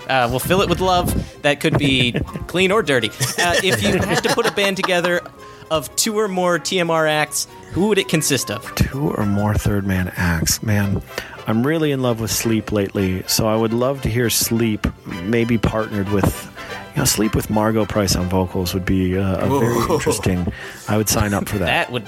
And I think they would get along just fantastically. Yes. Plans to reabsorb Margo Price's Buffalo Clover catalog and reissue those on Third Man Records, please say yes. Those discussions I'm unaware of, but I could be in the dark, to be perfectly honest. Oh, they're so fucking good, Ben. I would love those. Anyway, sorry, go on. Of all of the Third Man bric-a-brac collected over the years as archivist, what is the most ridiculous? Gosh, you know, I don't want to say as archivist, but at the end of last year, there was a weird... Did you get the squid? Gaff tape. You got the squid! Gaff tape squid that ended up on eBay that just ridiculous, bonkers, that someone was claiming Jack made...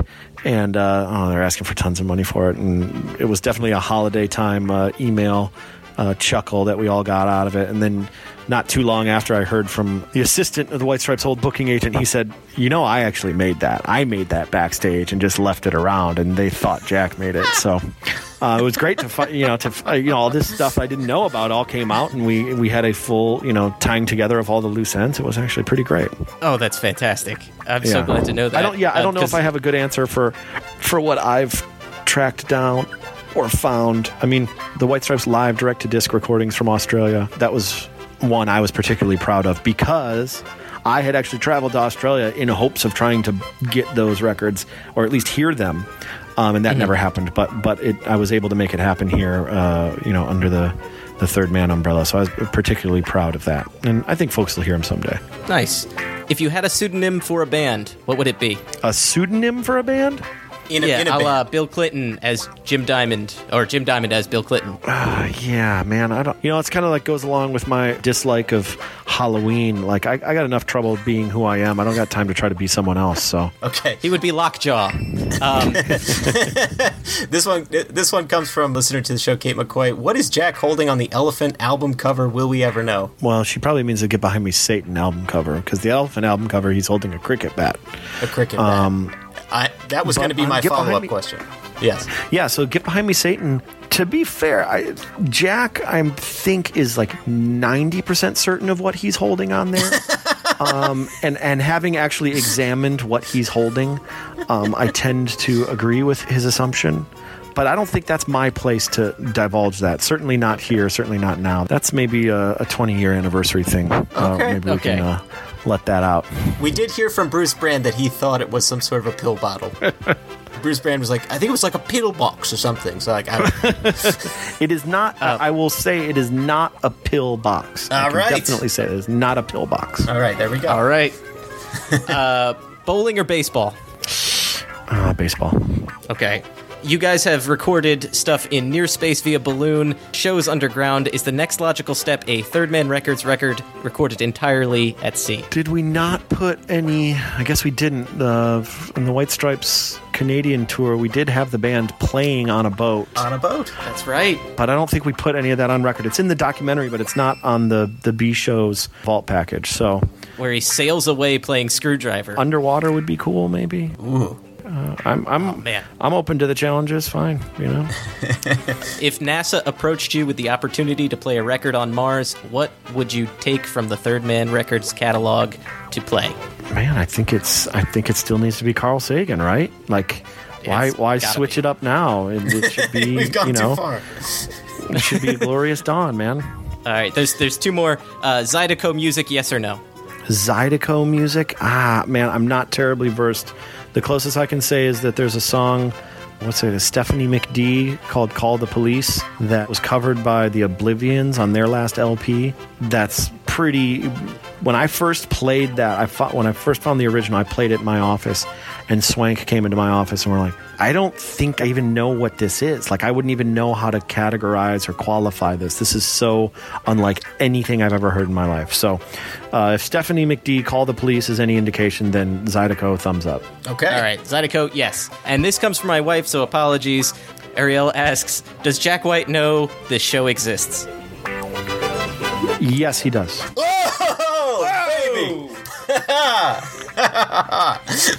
Well, and that's the end of the lightning round. Yeah. Thank you so much. On that beautiful note, Ben, thank you so much for joining us.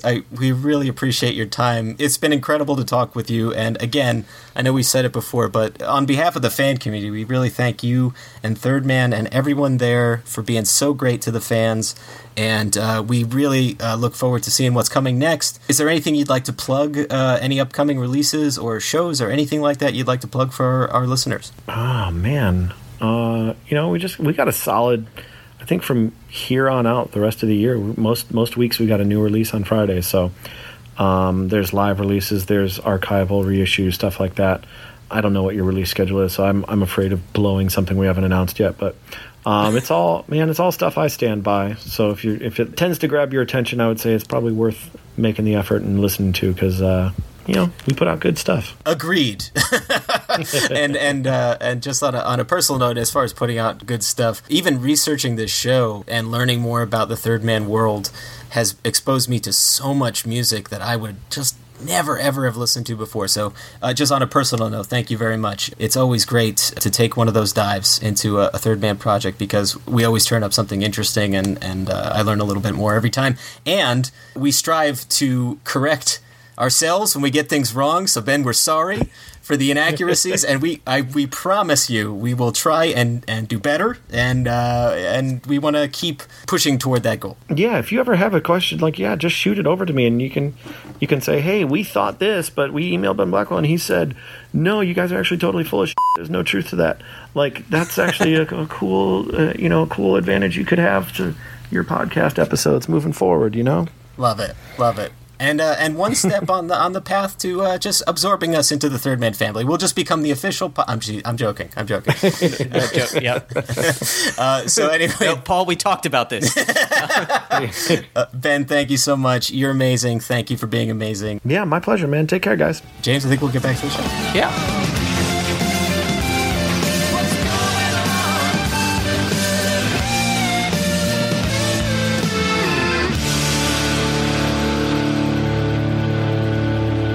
What a fun time chatting with Ben and learning so much. Boy, an awesome experience. And I would just like to point out a couple things. If you haven't checked out Ben Blackwell's solo album, I Remember When All This Was Trees, it's really good. It's definitely homegrown, but I would say if you like James and I always talk about McCartney and Beatles and stuff, it really strikes me as like McCartney or McCartney 2 or some combination therein. It's a lot of experimentation with some pretty interesting hooks and things underneath there, and I found myself humming the songs just in my everyday life, and they're like straight up playlist worthy. Like, there's some really good stuff on there. So check out Ben's solo album if you get the chance. If you can't find it on the Cass Records website, then it is also, I found mine on Discogs. You can just sort of pick it up there. But kudos to Ben for a wonderful album.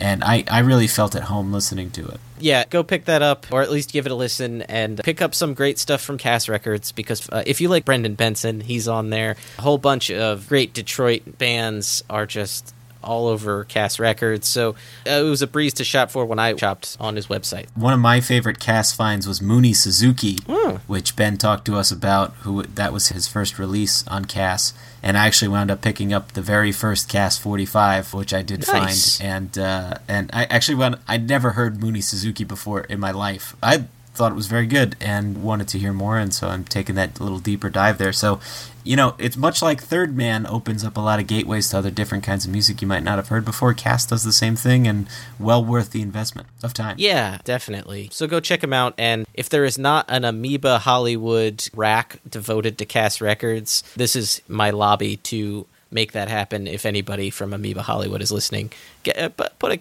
Cass Records box in there. Yeah, and James, I think that's going to bring us to some shout-outs. Yeah, let's shout some people out. Let's shout out our listeners who are here day in, day out, like Ben the Beer Man, Blues Carnes, Kate McCoy, the Bones of the Operation, Jeremy Riles keeping us on those rails, My Oh Me, It's Me Oh My, Andre Ice Cold Lime Man, Eileen Corsano, I See You Over There, Callie Durga, our third person in spirit every week, Adrian King, the Punk Rock Queen, the Red Red Rain Prosper, Amy Hart, the Heart of the Operation, it's LOL 2.0, we've got Eric Andrew Dodson over here, David Po,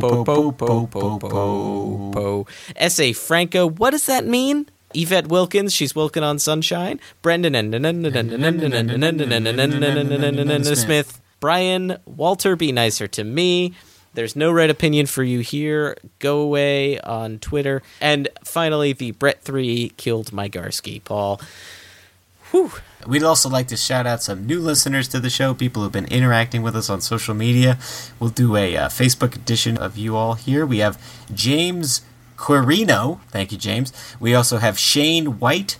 We have Jeannie Bolts. Thank you, Jeannie. We have Ruba Say, Kathy O'Connor, Kyle Ruba Sharp. Say, something this way. Oh, yes, it's very good. Christopher Hill. We have Richard Anderson, Kieran Locke, Laura Simonic, Ronnie Bro Pierce, Carol Janoff, no relation. We have Jeff Francis, Vesper Winchester, which is a wonderful name there. We have Hannah Warple, Matt Sherman, Tiffany Newman, Anna De La Rosa, Sonia Cano, Barry Nassel, Kelly Hardin, so many. Tracy Gong here, Art Neely.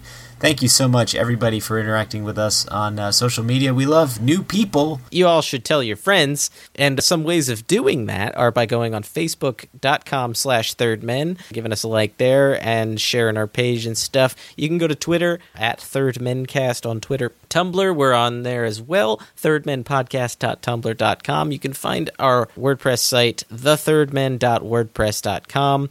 You can find us. You can email us with listener suggestions or facts that you smelled or stories that you learned, or just say hey. Yeah, we like hearing from you. Yeah, we love it. You can find us at our Gmail, which is thirdmanpodcast@gmail.com. And you can find us on Pippa. Pippa is a great podcasting hosting resource. They've done wonders for our show and gotten us onto Spotify, all this other stuff. Pippa's great. At the time of this recording, we are closing in on 28,000 downloads since joining Pippa a few months ago and rising. And our sister show, the Yesterday and Today podcast, is also doing really well on Pippa. So podcasting is neither cheap nor easy. But Pippa makes it a little cheaper and a little easier for you, so definitely check them out if you're interested in starting a podcast. Yeah, and you could also find some little animations and stuff I do on YouTube by searching Third Man Podcast on there. I swear I'm doing a new one. It's just taking a long time, because I'm doing frame-by-frame animation in probably the worst way possible. Anyway, you could also rate, review, and subscribe on your local podcasting application. iTunes or Apple Podcasts would be great as well. If you could leave a review, that would be wonderful. Yeah, leave a review. We very rarely sort of lean into this, but hey, I am guilty of it as much as everyone. We listen to shows. I listen to shows every week, the same show every single week. I never leave reviews. What am I doing? I gotta be leaving reviews. I'm gonna leave a couple tonight, and I hope you'll join me by leaving a review of the Third Man Podcast on whatever podcatcher you're using is helpful, but iTunes, that really helps too, because that gets us more visibility there. So yeah, leave us a review. Yeah, and hopefully a 5-star rating if you like what we're doing. Yeah, I feel like Ben might give us a 3. Maybe a 2. Who knows? If your one-word review of our show was Posers, period, I would be still happy that we got the review. Well, yeah, but also 5 stars. If you're going to leave us that, you got to do 5 stars. If anyone out there leaves us a 5-star review and the only word in the review is Posers, period, but it's 5 stars, and you take a screenshot of that and send it in, we will mail you something special. How about that? Yeah, that's a great idea. So... you heard it here first, and hopefully this doesn't bankrupt us. If you leave a review, Posers, period, 5 stars. We'll find something for you. We can get something. It'll be fine. Yeah. We also have merch up. There's an ad at the end of the show for our merch site at Society 6, so check that out. Pick up a T-shirt or a hoodie or a cutting board, apparently, or a clock. Whatever. He said apparently like he didn't set it up. They got some real weird shit on there, and I signed us up for all the weirdest shit, so... get some of that. Yeah, it'll be great. If you have any questions, feel free to email those in. Questions about the bands or us or what have you. We do listener questions, episodes, and segments. And if you ask it, we will answer it. As always, we'd like to thank Sam Kubert and Tom Valenti for the help in the recording of our theme song with Third Man, as well as my lovely wife, Susanna Roundtree, over there for the intros and outros of our program. Say hi, Susanna. Hi, Susanna. And, of course... our final thanks must go to our third man this week, Ben Blackwell, for some reason. Yeah, thank you so much, Ben, for coming on. You're welcome anytime, and we will be sure to send you all our show notes so that you could just go over them, pour over them, and tell us how wrong we are about everything. Yep. And until next week, James, I will be looking for a home, re-listening to this current episode to make sure it was all real. That sounds great, Paul. And as always, I will be looking for a home on a catwalk posing, because I've got to learn how to be a better poser. See you next episode. Bye. For more information or to contact the show, visit thethirdmen.wordpress.com or email at thirdmenpodcast@gmail.com. Also visit @thirdmencast on Twitter and search The Third Men on Facebook. See you next time. We're the Third Men.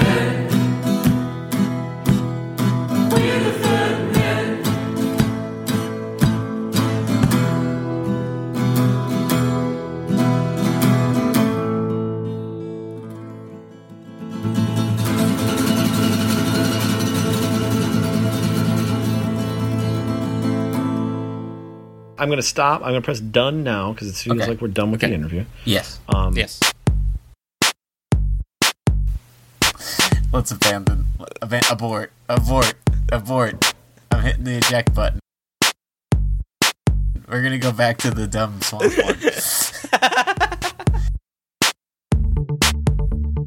one.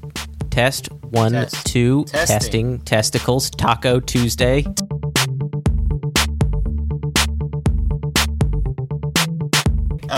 So you're recording on your iPhone, correct? Correct. I'm recording right now. We've been Wonderful. Talking for 55 seconds. Oh, okay. All right. Okay. Well, then we'll just jump right into it here.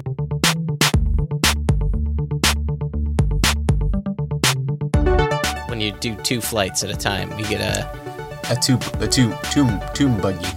Yeah, a tomb buggy. That's the word I'm looking for. None of this is going in the show because we're not talking about pig pigs. So let's just drop it.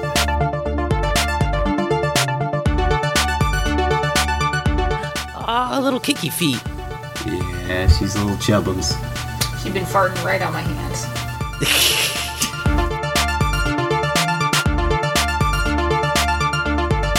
Did we do David Poe? We did. Did I miss it? You did. That's okay. I feel like we were probably pretty low energy for that opening, but I'll make it work. Okay. I'm hitting stop. Okay.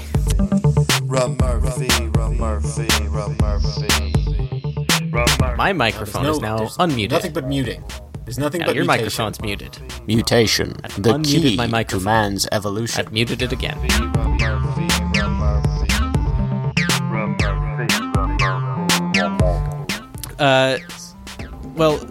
Speaking of music that has been on the back burner but might not be in the future, I don't know what this transition is. It's a bad transition, but we're doing it. But I'm barreling through. Mick Collins. Yeah, thanks so much for taking the time, Ben. We really appreciate it. No problem. I've just heard so many factual inaccuracies in the previous episodes of the podcast that I felt like the running list I was keeping on my phone just needed to be addressed head on. Believe it or not, that is the best thing I've ever heard. I feel closer to you than I think any of us have ever felt before, and I think that's just because your dulcet tones are now gracing our ears. How are you? Happily so. We'll happily fact check this. Fantastic. I think a f***ed effect. I'm getting a sponsored ad from a Kansas candidate on Facebook. Little do they know, I don't live in Kansas.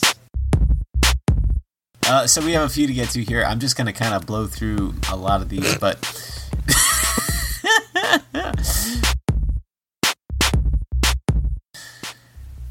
I mean, all right. So, take one. How about that? I had another one. I had another one. It's a little more high energy. Okay, tell me where you want it to end. That's not fun. Done. Stop.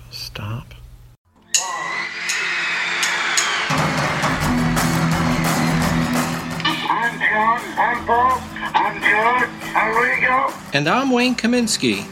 You are all invited to join us on a magical mystery trip through the lives of the Beatles every week on the Yesterday and Today podcast.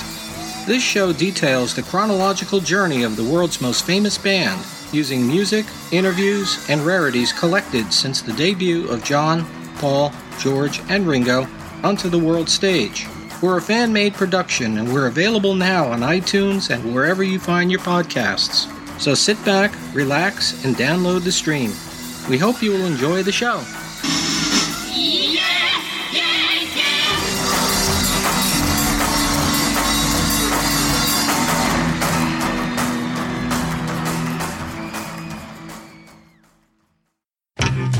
I'm Paul Kaminsky. I'm James Kaminsky. And I'm Wayne Kaminsky. And we bring you the Kaminsky family of podcasts, Yesterday and Today, and the Third Man podcast. You might know me from one of those dumb voices I do, or my dad from his better show than ours. Wow. And we're here to tell you about some cool merchandise you can pick up for the shows. As we mention in each episode, we do not in any way profit from these shows whatsoever, but to break even on some expenses, we have put up some cool merch that you can pick up to help support the show. Yes, some fun apparel, things you can put on yourself. Are we going to be selling Marks and Spence underwear? Don't worry, we will. You can head to our social media pages. That's facebook.com/yesterdayandtodaypodcast or facebook.com/thirdmen.